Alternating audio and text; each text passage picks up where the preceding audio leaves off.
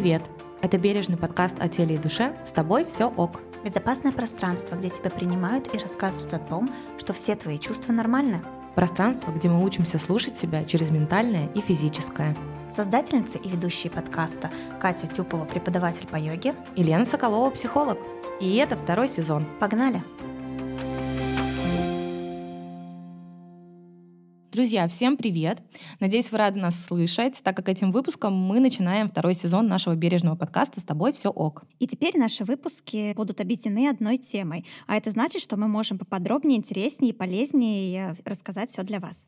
Первая тема наших выпусков — тело, и мы рассмотрим в рамках этой глобальной категории все, что с ним связано, начиная с сексом, удовольствием и завершая ненавистью к нему и возрастными изменениями этого самого тела. В студии сегодня, как всегда, Лена Соколова, психолог. Э, всем привет! И Катя Тюпова, тренер по йоге. Привет-привет! А также гость сегодняшнего нашего выпуска, который посвящен секс-просвету и общению в паре на тему секса, Катя Жуланова, клинический психолог, руководитель проекта в кризисном центре 812 и сексуальный терапевт терапевт. И Катя очень сексуальный, сексуальный терапевт. терапевт. И тут мы не только про ее работу говорим. А, Катя как раз-таки занимается темами секса и поможет сегодня разобраться в наших вопросах. Катя, привет. А, привет, девочки. Спасибо, что позвали.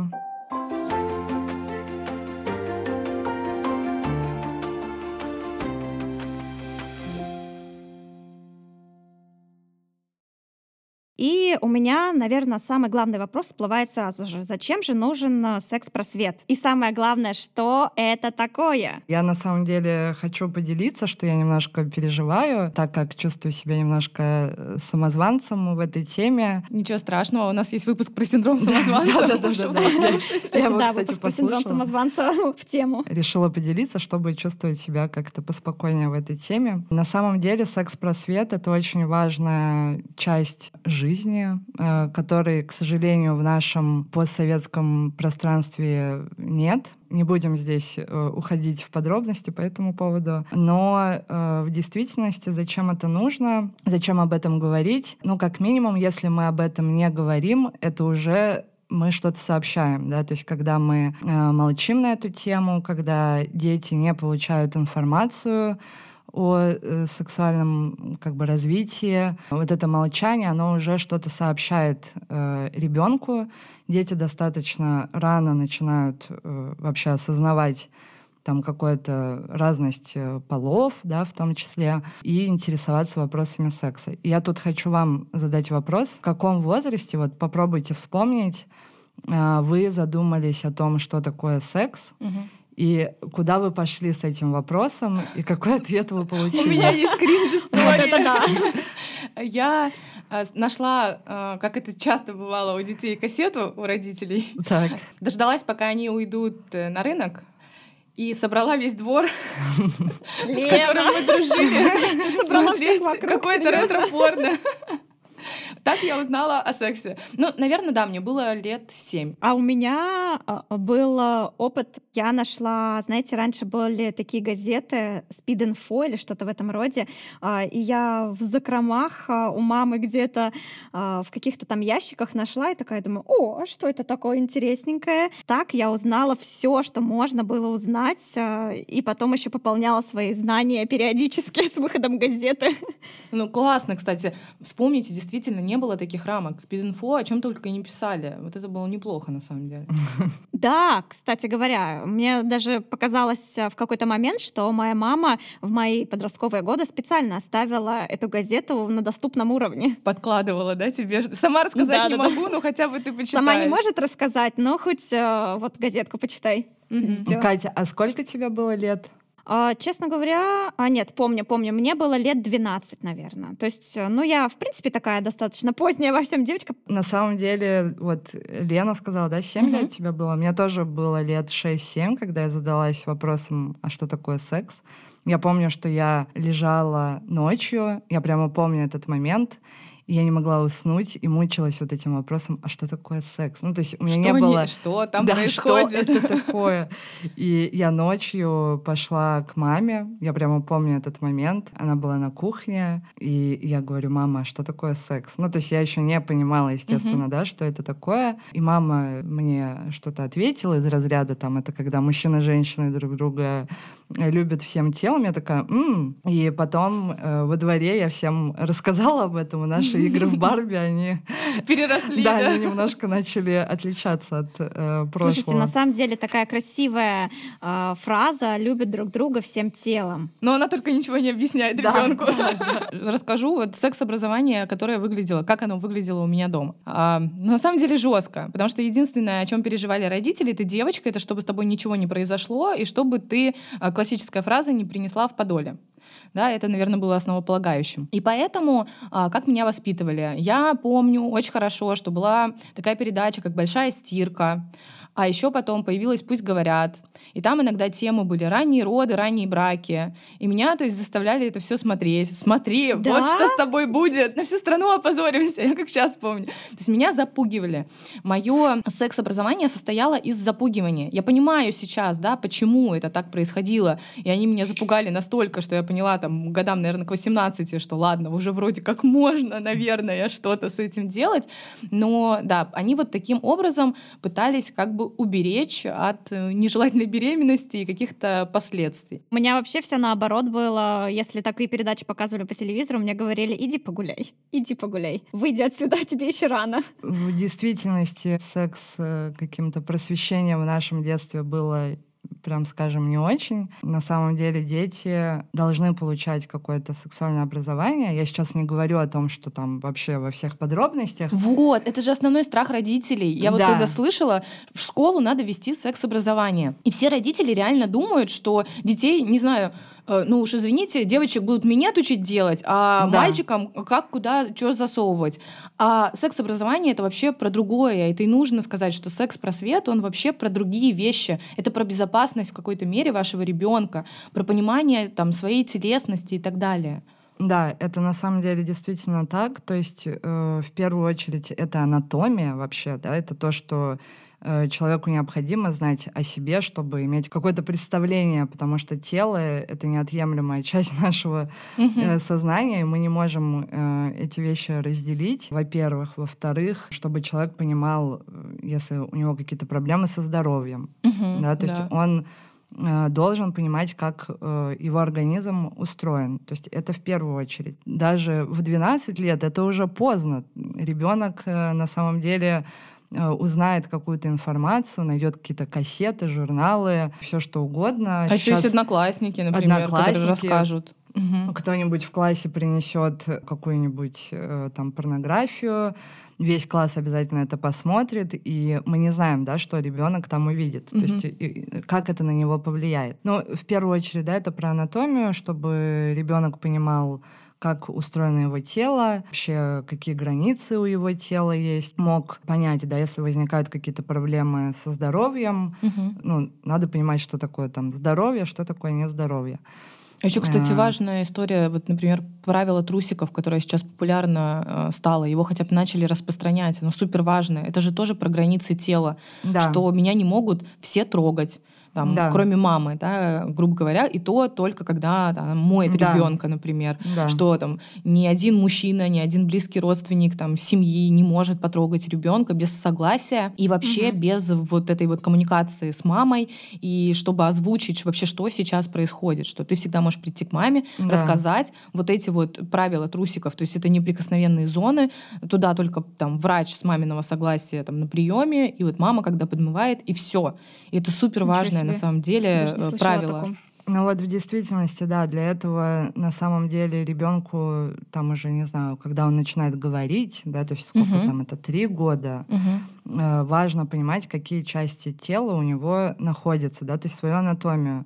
И, например, там руки, да, ты можешь прикасаться, да, к другим угу. людям, и они могут прикасаться своими руками к тебе.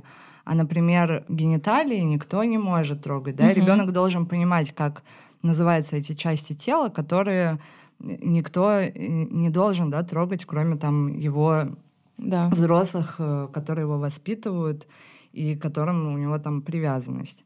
Вот, это ну, очень... собственно, это, наверное, и называется сексуальное образование. Да, это и есть секс-просвет. А почему-то люди думают, что секс-просвет, он про другое.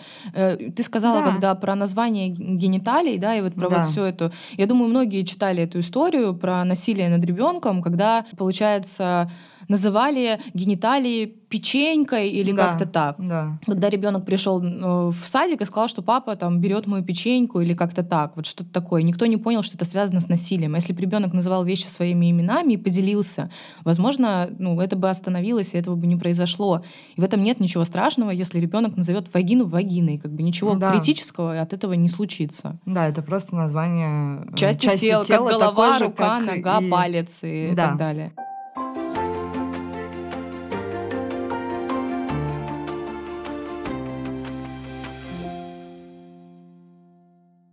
Сожалению, да, у нас все устроено по-другому, и э, эти слова там вызывают много смущения, стыда э, и так далее. И в действительности это как будто бы про то, что об этом не говорят, да, то есть э, вот этим молчанием сообщают, что это стыдно, что это неловко. Табу, да, определенно. Что про это не надо говорить, что там это не надо называть и так далее. Потом, да, про контрацепцию, естественно, э, подростки уже, как правило, знают, что такое секс, Мгм. и многие подростки там им занимаются, и, естественно, им важно сообщить о том, что такое контрацепция, для чего она нужна, про ответственность, э, да, тоже важно Мгм. говорить чтобы подросток э, понимал, что насилие, например, да, это какие-то неприемлемые вещи в его сторону и в обратную сторону. Ну что вообще та же самая контрацепция, что это супер важная составляющая, да, что это не какая-то история, потому что они же начитаются где-то или услышат от одноклассников, что презервативы это не круто, например, да, или что я там ничего Да. не чувствую в презервативах.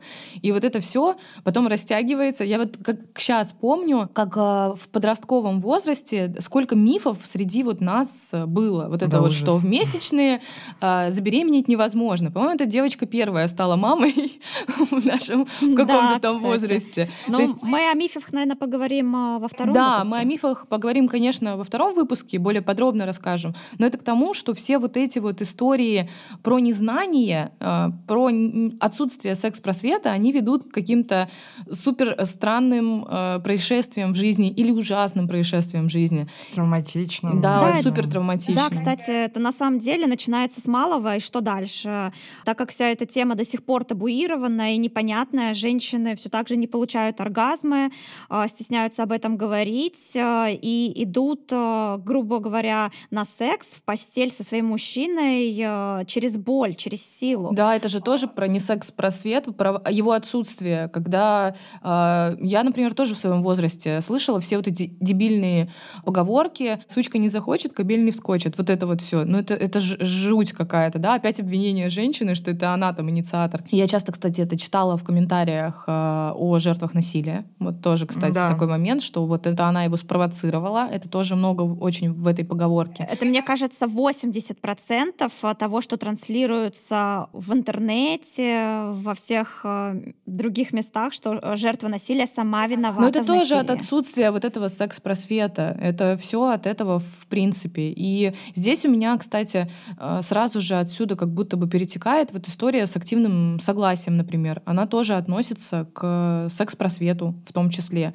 Рассказать, что это такое, да, откуда ты Да, мне появилась, кажется, это что это значит в целом. Мгм. Кать, можешь озвучить, Но что э, это м- такое мне вообще? кажется, тут сначала важно сказать, что это в том числе там про здоровые отношения. В Мгм. здоровых отношениях человек может сказать нет. То есть Мгм. он э, даже если уже в процессе каком-то, да, или он проявил какое-то свое желание, то есть мы в любой момент имеем право сказать нет, и об этом тоже очень важно говорить детям, то есть это важно воспитывать, потому Мгм. что во взрослом возрасте очень многие люди имеют э, проблемы именно с умением говорить нет. Мгм. Ну, то есть реально человек просто, он не умеет да, это сделать, и э, в связи с этим может ока- оказаться там в ситуации насилия или в ситуации, в которой он не хотел оказаться, просто потому что вот он, у него нет да, такого навыка э, сказать «нет», Это супер важно. Когда можно сказать нет, да, спойлер всегда. В любой Да. момент ты можешь э, ответить нет. Ты можешь всегда в любой момент остановиться и сказать нет, и тебя другой человек обязан услышать. Это и называется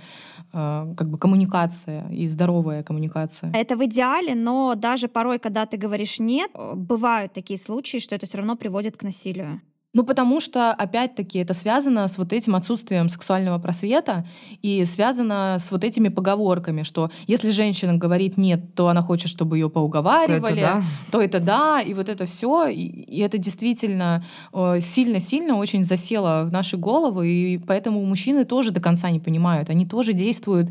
Э, то есть сексизм, он работает в две стороны. Если женщину в чем-то обвиняют, то мужчина тоже не до конца понимает вообще, а что он здесь должен делать. Он должен быть самцом, э, чтобы ему не отказали, или он должен услышать другого человека. Казалось бы, что вот э, сейчас в мире столько всякой информации о сексе, везде это транслируется, и вот кажется, что протяни руку, почитай, узнай, но но есть одно, что сковывает людей, не дает им возможности окунуться в это все и узнать. И, собственно говоря, мне кажется, это стыд, который в нас воспитывают. Я согласна, на самом деле, со стыдом. И ты сказала про информацию, которую можно везде брать. Но чтобы информацию эту идти и намеренно брать, у тебя должна быть некая потребность в этом. Угу. Если у тебя там уже все сформировалось к определенному возрасту в голове, что это вот так, вот так, вот так работает, у тебя эта потребность не появится, и ты информацию эту не пойдешь искать. А если будет реально секс-просвет на уровне там, государственном, да, если это будет в школе, если будет интегрировано это как-то в нашу жизнь, Катя, я вижу твое выражение лица, да, что это невозможно, видимо.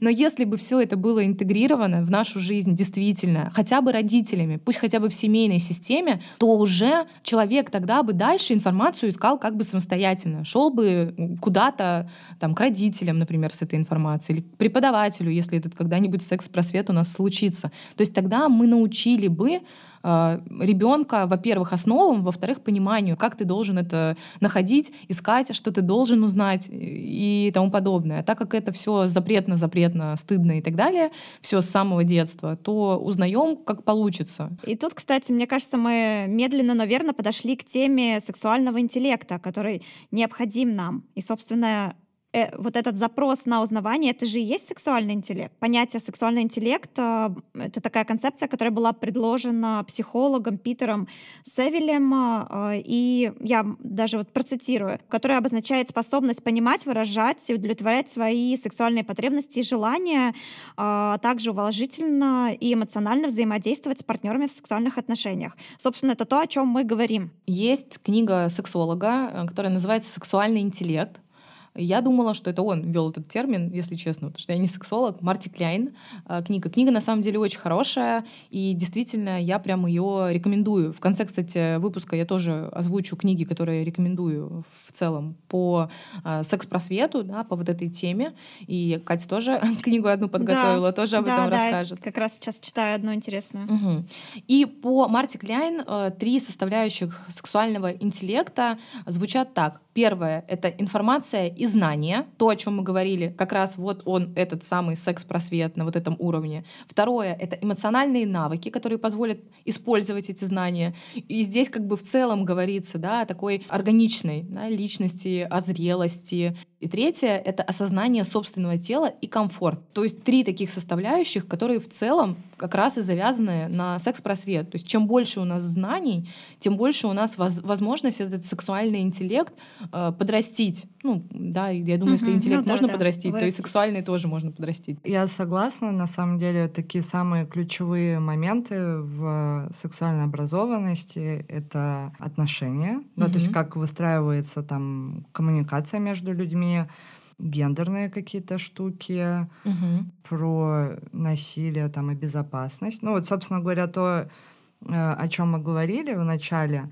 И я, кстати, еще у меня сейчас мысль возникла. Мы обсуждали, да, вот про вот это умение сказать нет. Угу. И Катя сказала, что все равно насилие, да, может, может произойти. произойти но, по крайней мере, это примитивные меры, да, угу. то есть мы можем как-то это хотя бы э, повлиять угу. чтобы этого не произошло. Угу. Поэтому это тоже очень важные навыки. Я согласна, да, что превентивная история, она очень рабочая. Она как раз и начинается с секс-просвета, она да. начинается с коммуникации в семье о сексе, с вот сознания своего тела, сознания границ своего тела и границ другого человека, в целом границ эмоциональных, да, психологических, телесных, все сюда вписывается. То есть вот эти моменты все человек должен знать сам. Не то, что этого не произойдет, но чтобы хотя бы обезопасить себя в какой-то мере. Мы еще не сказали про болезни, которые передаются половым путем. Да.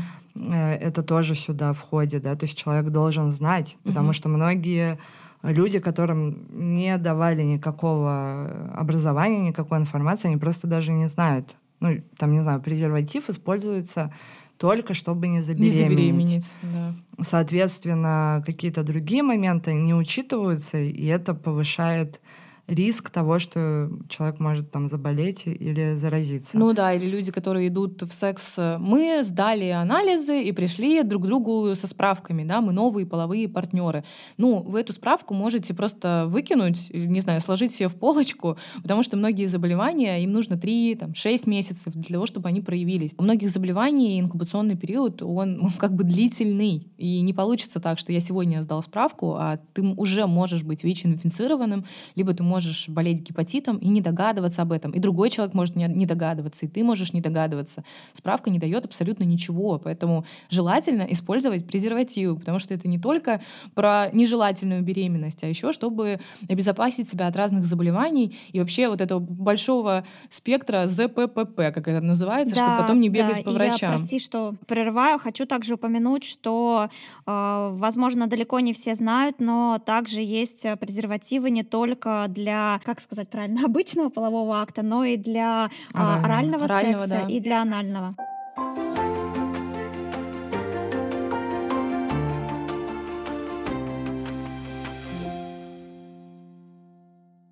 Я тут недавно у какого-то сексолога или врача, врача-акушера, гинеколога, прочитала историю а, про то, что к ним приехала пациентка, такая очень крупненькая, она, возможно, не догадывалась о своей беременности. Она приехала, получается, ее привезли на скорой, она думала, что у нее болит э, живот, э, она говорит, у нас тут уже полное раскрытие, она говорит, я не могу быть беременной, я говорю, мы уже головку ребенка видим, я не могу, я не могу, и она уже в истерике практически кричит, говорит, ну я не могу быть беременна, потому что я ни разу не получала оргазма.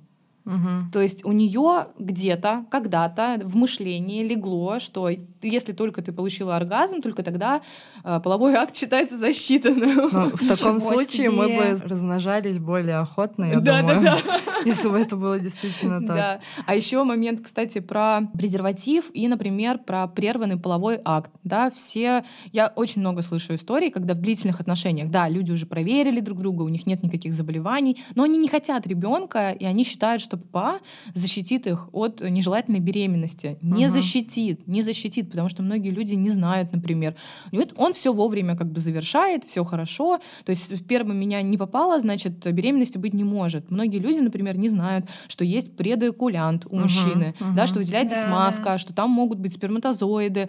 То есть очень много мифов, конечно, мы их разберем да, поподробнее в следующем выпуске, потому что иначе у нас выпуск получится часа на три, я так чувствую.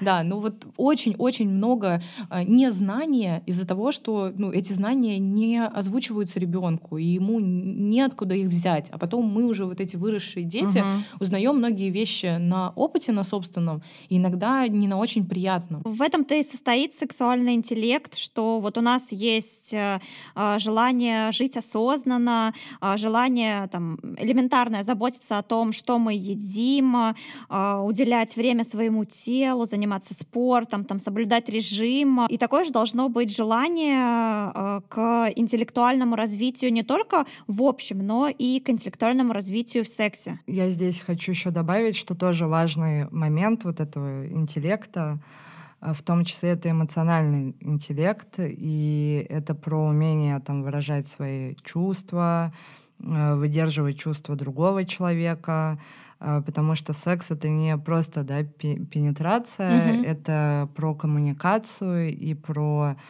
договоренности, да, про, про то, как люди умеют вообще коммуницировать. То есть вот этот момент э, навыка выражения своих эмоций, он тоже здесь, конечно, необходим. Это просто моя любимая тема. Я, я, я, я согласна полностью с тобой, потому что сексуальный интеллект — это как бы новый термин, но он, в принципе, э, если с эмоциональным интеллектом все окей, да. то, в принципе, это перерастает, потому что это все то же самое, да, только да. всегда еще задействуются, окей, какие-то сексуальные аспекты. Но здесь тоже тело, здесь тоже эмоциональные навыки, здесь тоже, ну, вот информация и знания. Единственное, да. секс сюда добавляется. Да. А скажите, пожалуйста, вот вы слышали о таком понятии, как а, суррогатный секс-партнер? Суррог... Суррогатный секс-партнер?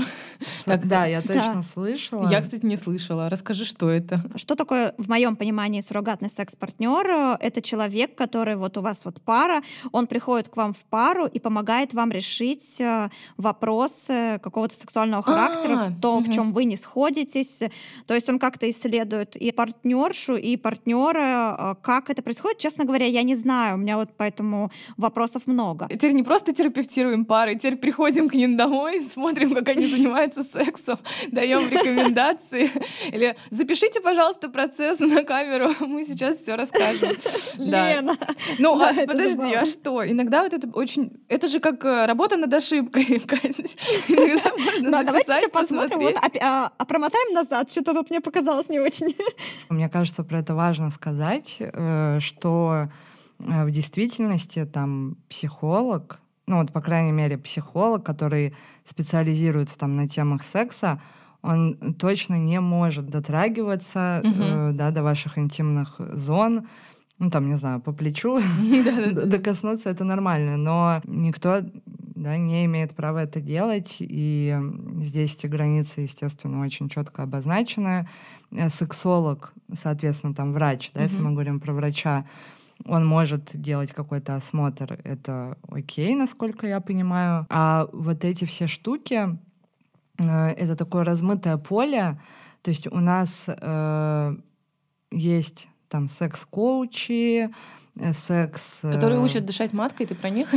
Ну, я не знаю, я не обращалась. Мне... Э, Уроки орального секса. Да. И почему-то есть... всегда женщина только должна учиться им. Да, да, да, почему-то да. В действительности это уже как бы не относится никак к психологии, про суррогатного партнера. У меня, если честно, много здесь вопросов возникает возникло. вопросов, да. То есть не является ли это такой секс работой, которая вообще-то является насилием, ну, по угу, моему мнению. да. И не знаю, я, я честно скажу, что я не знаю, надо просто поизучать этот вопрос. Этот момент, да. И но у меня почему-то вызывает это какие-то Кать, все, mm. к следующему выпуску найди нам секс вот этого партнера, суррогатного, партнера, или кто он там. Да, нам нужно с ним выпуск срочно сделать. Чем он там занимается?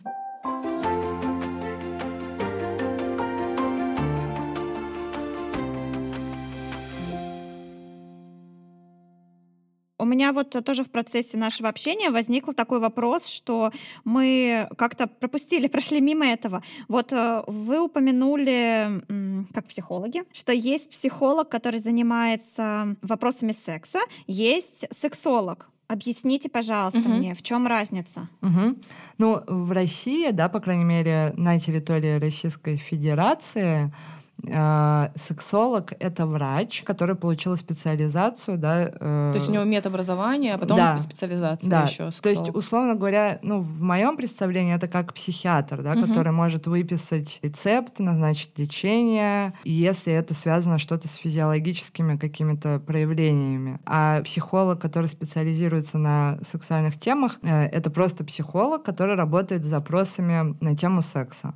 То есть в разных школах, соответственно, это разный подход. Угу. И здесь уже просто это зависит там от подхода. Темы секса в психотерапии, да, там в консультировании они часто возникают. Да. Специалисту важно показывать свою готовность об этом говорить, так как у нас, ну, мы mm растем, да, с тем, что об этом молчат и как бы про это не говорят, соответственно, вот это молчание, оно может э, тоже знаете, на таком метауровне клиентам считываться, угу. да, что если психолог как-то некомфортно на эту тему говорить, он вот как-то не готов, он там сам, может быть, в какой-то стыд угу. э, уходит. Это все, естественно, считывается на таком, да, тонком уровне, поэтому мне кажется, здесь важно сообщать да, клиенту, что вот я, я готов, uh-huh, да, ты uh-huh. со мной про это можешь говорить. На самом деле это зачастую сложно. Я, я признаюсь честно, я на своем опыте сталкивалась более ранним э, с такой проблемой, что я могу, например, обсудить какие-то свои вопросы с подругами, uh-huh. э, но я не могла это обсудить со специалистом. Угу. То есть э, мне казалось, что ну, специалист это какой-то незнакомый чувак, и я должна ему рассказывать э, э, о каких-то своих личных темах, недопониманиях, и мне, мне честно, было э, неудобно. Э, неудобно, потому что Э, мне было стыдно за свое незнание, что вот я, например, там в таком-то, ну, я не помню, сколько мне было, лет 20 с небольшим, а, что вот я в таком возрасте, а я до сих пор еще в таких вопросах ничего не понимаю. Естественно, я шла, рассказывала подружкам, какой-то опыт, э, там, я не знаю, условно, э, Даши из соседнего подъезда, и мы все такие, о, да, ну, давайте сделаем, как сделала Даша из соседнего подъезда. И, конечно, как мне упомянуть, что там, например, у меня условно было какой-нибудь а, эмоциональное насилие или еще что-то, и как мне это упомянуть, а, как мне об этом рассказать. Это тоже очень важно поднимать такие темы. Особенно сложно рассказывать всегда про насилие, которое случалось, потому что на самом деле в большинстве своем даже близкие друзья не знают, что у кого-то, условно, у их друзей случилось насилие. Угу. Кать, на самом деле ты очень важную тему сейчас подняла. И э, в действительности, мне кажется, это нормально, если ты не можешь там своему психологу да, на эту тему э, начать говорить. Опять же, э, мы можем в какой-то степени, может быть, считывать, да, если угу. нашему э, специалисту, ну вот как-то вот впадать в какие-то свои э, переживания. И вот про незнание, да, вот этот стыд, что я не знаю, как, э, что, вот мне уже вроде столько лет, и мне кажется, что многие родители тоже могут, э, например, не знать, как своему ребенку там что-то сообщить, а, да, они могут впадать тоже, да, в какие-то вот такие темы, типа «я не знаю, какой ужас, а как я это объясню», но на самом деле не знать — это нормально, то mm-hmm. есть это абсолютно вообще э, нормально. Я, например, тоже чего-то не знаю в этой теме, и э, всегда можно узнать, да, всегда можно вместе как-то изучить э, какие-то моменты, э, сказать, что там, не знаю, вот я переживаю, что я не знаю, мне как-то там неловко от этого. И это абсолютно нормально. Вот хочется просто да. как-то это нормализовать, что сейчас, ну, просто эта тема, да, она все равно угу. набирает популярность, и как будто бы все должны вот э, все понимать там про насилие, там про секс э, и так далее, но на самом деле не знать все еще остается нормальным. Да, хочется вот. сказать э, словами названия да. нашего подкаста: с тобой все ок, да, да, да. все хорошо. Если ты чего-то не знаешь, да, всегда действительно можно узнать.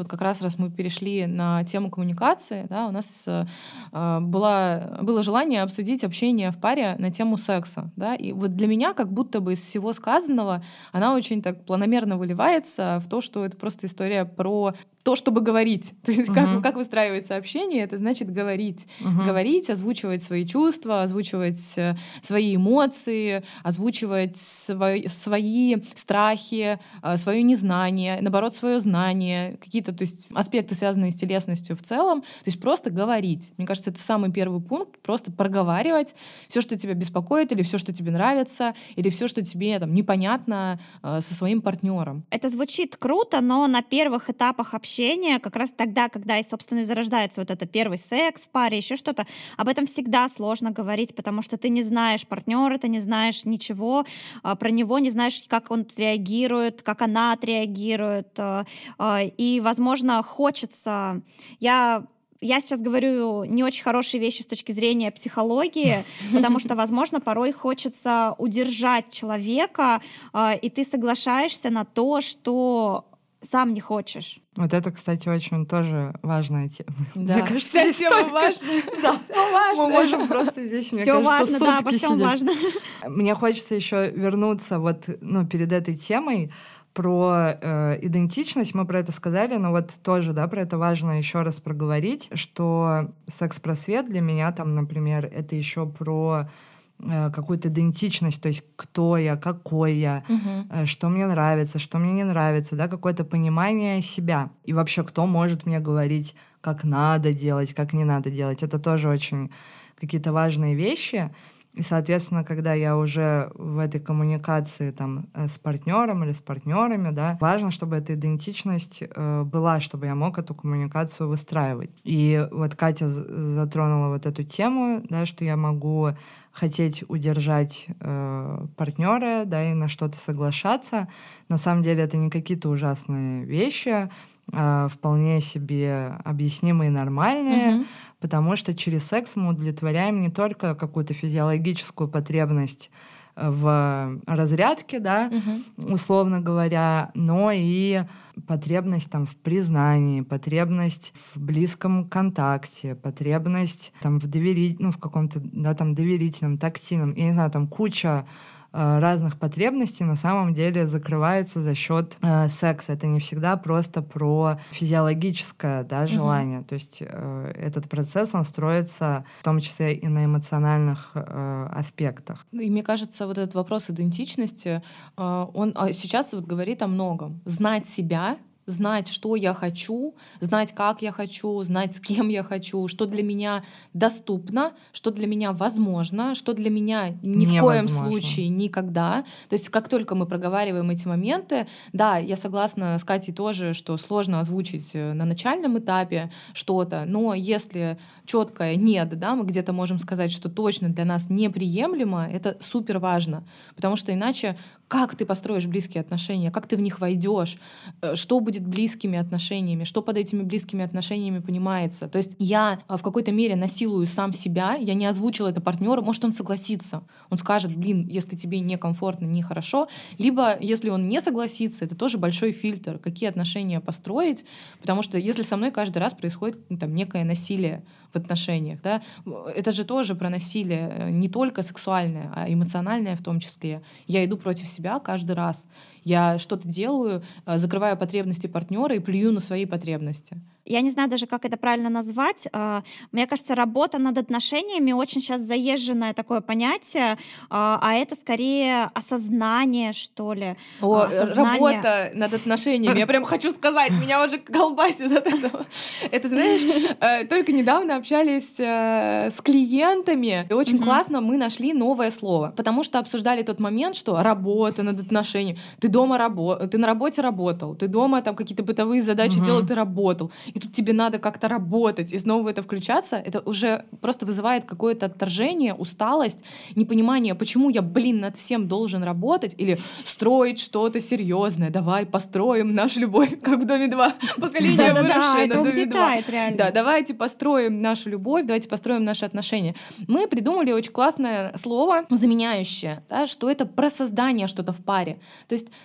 ты просто что-то вот совместное вы создаете. И здесь как бы ты можешь Мгм. прилепить то, что там неправильное.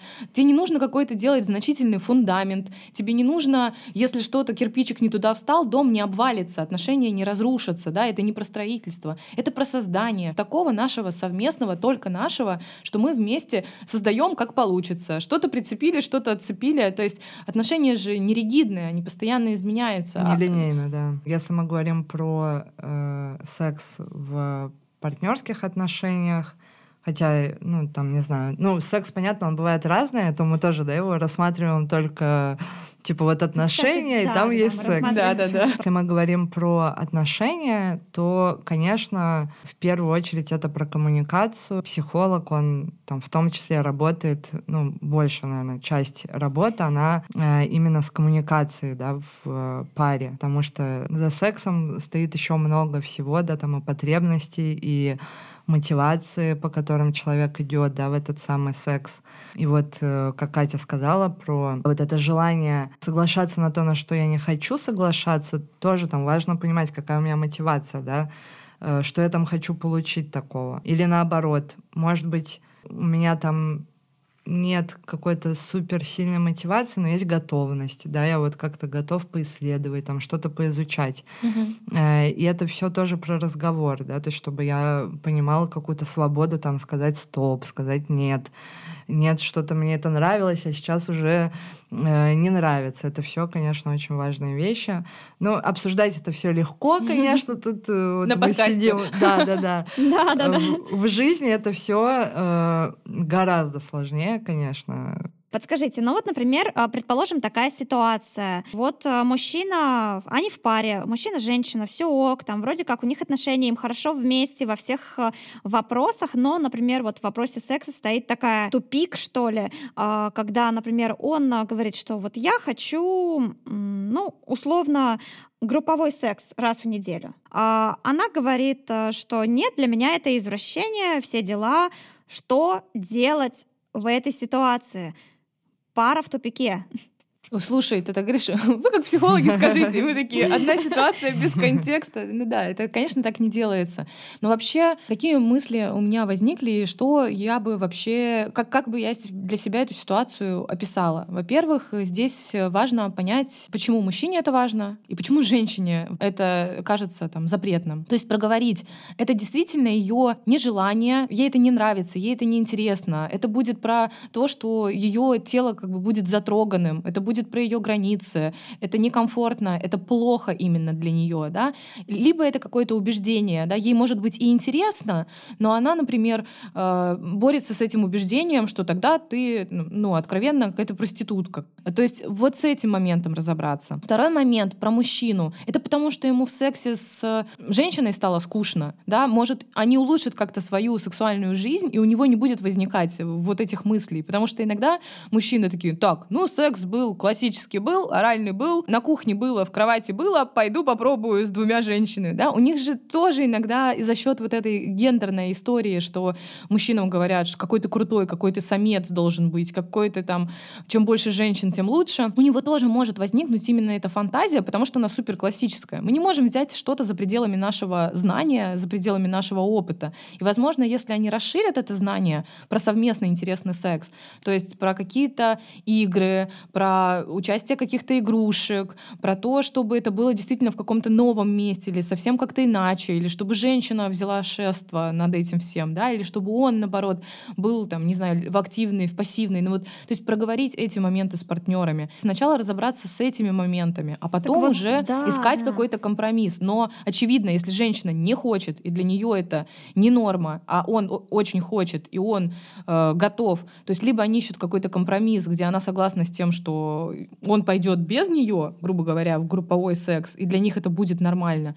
Ну, либо, если они ни к чему не придут, то, соответственно, готов он терять отношения ради группового секса, или готова она э, терять себя ради группового секса, чтобы удержать мужчину. Здесь очень много аспектов, то есть однозначно не скажешь. Ты э, упоминаешь, что это вот уже последний этап, когда они решают, готовы ли они сохранить отношения э, при отсутствии вот этих вот э, реализаций своих желаний. Но, например, э, вот э, женщина соглашается на то, что не хочет, потому что она условно боится э, почувствовать себя одинокой, а мужчина соглашается на то, что там ему предлагает, например, какая-то женщина, э, и то, что он не хочет делать, потому что он боится, чтобы люди э, не подумали, что он вот такой весь э, слабый, такой вот не мужик условно. Мгм. Вот, вот, вот ему там предложили групповуху, он сказал, блин, ребят, это не мое. Здесь история больше про то, что можно еще потерять себя, можно очень сильно травмироваться. Никто не говорит почему-то, что через такой, такой опыт можно очень сильно травмироваться. И это будет как бы потом длительная работа, да, длительная терапия. Чтобы на это пойти, нужно это делать не из скуки, не из желания сохранить отношения, а из искреннего желания попробовать новый опыт. И здесь, а, прежде чем принять какое-либо решение, либо да, либо нет, нужно сесть и опять-таки говорить словами через рот, очень-очень много всего проговорить. К чему это может привести, что это будет для меня, что это будет для тебя. Но мы же не говорим, что этого не случается. Это случается. Для кого-то это становится кризисом, да, точкой, где человек понимает, что он вот таким образом меня не услышал, и это будет конечной точкой в отношениях. Для кого-то это будет кризисом в паре, но они благодаря этому, не знаю, что-то себе новое узнают. Или наоборот, поймут, что это не их, и они будут сохранять эти отношения. То есть вариантов развития тысячи, как всегда. Я тут соглашусь, Лен, с тобой. И мне кажется, важная такая вещь, которую надо проговорить. Э, Вообще все, что касается секса, нормально.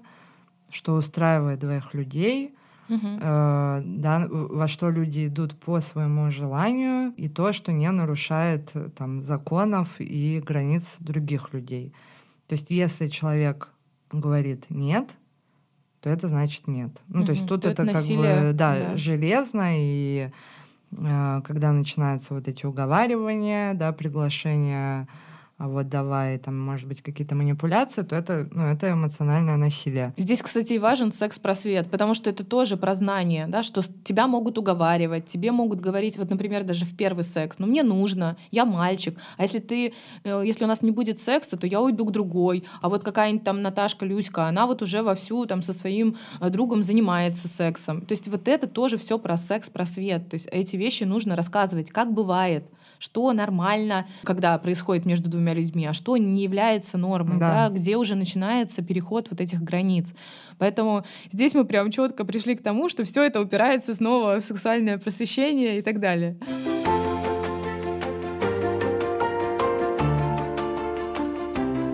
Итак, у нас получился такой достаточно большой выпуск. Но он будет продолжаться, будет второй выпуск, посвященный э, теме секса. Там мы раскроем э, страхи, расскажем о мифах, которые существуют. Э, я надеюсь, эти мифы разберем и расскажем, как это на самом деле работает. И поделимся своими страхами, переживаниями. Так что ждите второй выпуск на тему секса. Катя, спасибо тебе большое. Стало намного понятнее, поэтому благодарим тебя и ждем на следующем выпуске. Да, спасибо вам, было классно. Все, всем пока-пока. Пока-пока. Это был подкаст «С тобой все ок».